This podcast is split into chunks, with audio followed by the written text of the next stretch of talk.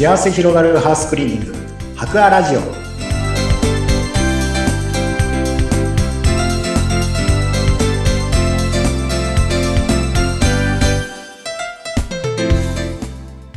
こんにちは。株式会社白亜の佐々木健一です。こんにちは、インタビュアーの山口智子です。今日は株式会社白亜より佐々木部長にご登場いただきまして、いろいろお話を伺ってまいります。あの、今回は確か今年の5月ぐらいにご出演いただいたので、はい。よ再びということでよろしくお願いしますろしくお。願いいたします。佐々木さん、いよいよ12月に入りまして、もうハウスクリーニングとしてはかなりお忙しい時期ですよね。そうですね。あの、やはり皆さん、えーこの時期っていうのは大掃除の時期だということで、いろいろなお掃除のですね、ご依頼が非常にやっぱ多くなってきてる時期ですね。いやーそうですよね。いや、もう本当にお掃除やらなきゃなと、この焦る時期でもあるんですけれども、はい。やっぱりあの、プロの人に任せたら本当にいいんだろうなと、やっぱりこのハックアーラジオで皆さんのお話聞いていると思うんですが、ちょっとそもそも今日はそのサービスのいろいろなものというよりも、大掃除ってそもそもというお話をええぜひ佐々木さんから伺いたいんですが、お願いします。はい。えーっと、大掃除って言いますと、えー皆さん、まあ、この時期だから、あ、大掃除の時期だよねっていうような感覚を、まあ、お持ちでうん、まあ、その中から、まあ、自分でごお掃除の計画を立てたりとか、また、ここがちょっと気になるな、でも自分ではできないな、いうことで、私どもにご依頼いただくことがあるわけなんですけどもうん、そもそもは、大掃除は、まあ、家の中の塵や埃をえー取り払って、年神様をお迎えする行事っていうことだったようなんですね。はい。なるほど。そうですよね。綺麗にして、えー新しい年の年神様を迎えるというはい。ですね。ですので、えー時期的には、まあ、12月の13日からはい始めて、うん。えっ、と、大晦日の前までにうん。終わらせる。ただし、えっ、と、29日は9がつくっていうことで、なんかお餅つきのなんかもありますけども、そこはしないと。ただし、えー19日はいいっていうようなことみたいなんですね。そうなんですね。本来はその時期に、えーやると、まあ、うん。一番いいよっていうようなことを言われてるみたいですね。はい。へえ、そうなんですね。いや、なんか、本当に12月中旬過ぎてくると、早くやらなきゃ、早くやらなきゃと思いながら、はい。子供の頃は結構ですね、あの、冬休みの宿題で大掃除っていうのも出されるので、えー結構真面目にやっていたんですけども、大人になると後回しにしてです、下手したら年またいでしまうなんてことも割とここ数年あったりして反省してるんですが、新しいね、年神様迎えないとですね、綺麗にして。そうですね。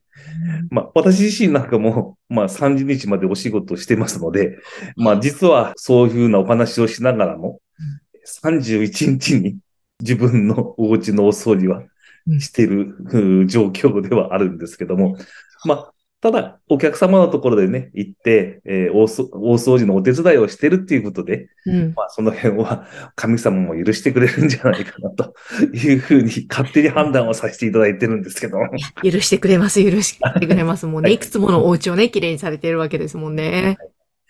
また、あの、その、年神様をお迎えするというような、まあ、行事であるというようなこともあるんですが、まあ、私が以前、えーまあ、お掃除に関して、えーまあ、勉強会に参加させていただいたときにですね、その大掃除っていうのは、まあ、塵とか埃を払うというようなことで、健康にもうんつながることなんですよっていうようなことを講義を受けたことがあります。まあ実際、まあ、このコロナの中ですね、うん。まあ、ウイルスだとか細菌だとかう、んそういうものが、まあ、いろんなところにこう、いますよ、みたいなお話があったと思うんですけども、えーその一番含まれるのが、埃や塵の中にうん、ウイルスとか、まあ、細菌は一緒にいるんです、と。うん。いうようなことなんですね。ええ。ですから、それを取り除くということは、自分の健康を保つためにも大事なことなので、まあ、それが昔からの知恵で、うん。えまあ、すすを払って、そういうものを取り除けば、自分が健康にまた過ごせるっていうようなうん。ことでもあるんではないかなっていうことで、まあ、その時に認識させていただいたんですね。かに、本当そうですね。カビとかホコリとかあると、ね、こう肺がやられてしまったりとか、病気になりがちだったりね、しますもんね。えー特にね、あの、今この時期、空気も乾燥してきますし、うん。埃、まあ風も入ってきたりすると、ね、埃も舞いやすいですし、えまあ、昔の住宅から比べますとね、密閉度が非常に上がってますので、換気がねしづらいって言いますか。うん、うん。まあ、窓を開けたりしないと、意外と換気できてない場合が多いですよね。そうですよね。特に冬はもうピチッとこう閉めがちですもんね、窓は。はいん。まあそのためにも、やっぱり埃、えーこの大掃除っていうのを利用して、えー室内の埃だとか、うんまあ、カビだとか、そういうものを取り除いていくことが、うんえあの、健康にもつながっていくんではないかなって思っています。確かにそうか。だから、改めて大掃除っていう、その、日本の、まあ、伝統行事の一つと言ってもね、はい。いいですよね。健やかに、うん。まあ、過ごすための昔からの知恵じゃないかなってうん思ってます。そうですね。だから、こう、年神様を、まあ、綺麗にして、自分の健康にもプラスになるし、来年のはい。新しい服を年神様を迎えるという、はいそう考えるとすごい、大掃除も、こうやりながら意味を分かると、やりがいが出てきますね。ですよね。やりがいが出ますよね。はい、なんか出ますあの、皆さん、神社とか行ってお参りしますけど、はい。家の中でそれが、お参りするための準備するっていうようなことですからね。はい。そうですよね。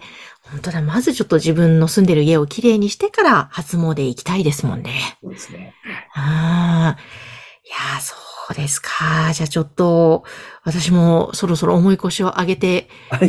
準備をしなきゃなと思いました。あの、結構ね、やっぱり掃除すると、あれ、こんなに汚れていたんだとか、あはい。わあ、一年間ありがとうございました、お家様ってこう、なんかちょっと感謝の気持ちも出てきますよね。はい。えうーんということで、ちょっと今日は佐々木さんに年末大掃除、はいえーいろいろとね、準備をされている方もいると思いますが、その改めて大掃除の意味というものを教えていただきました。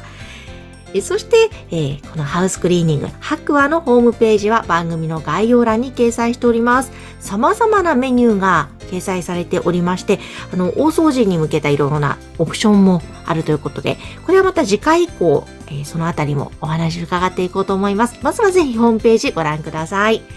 佐々木さん今日もありがとうございました。ありがとうございました。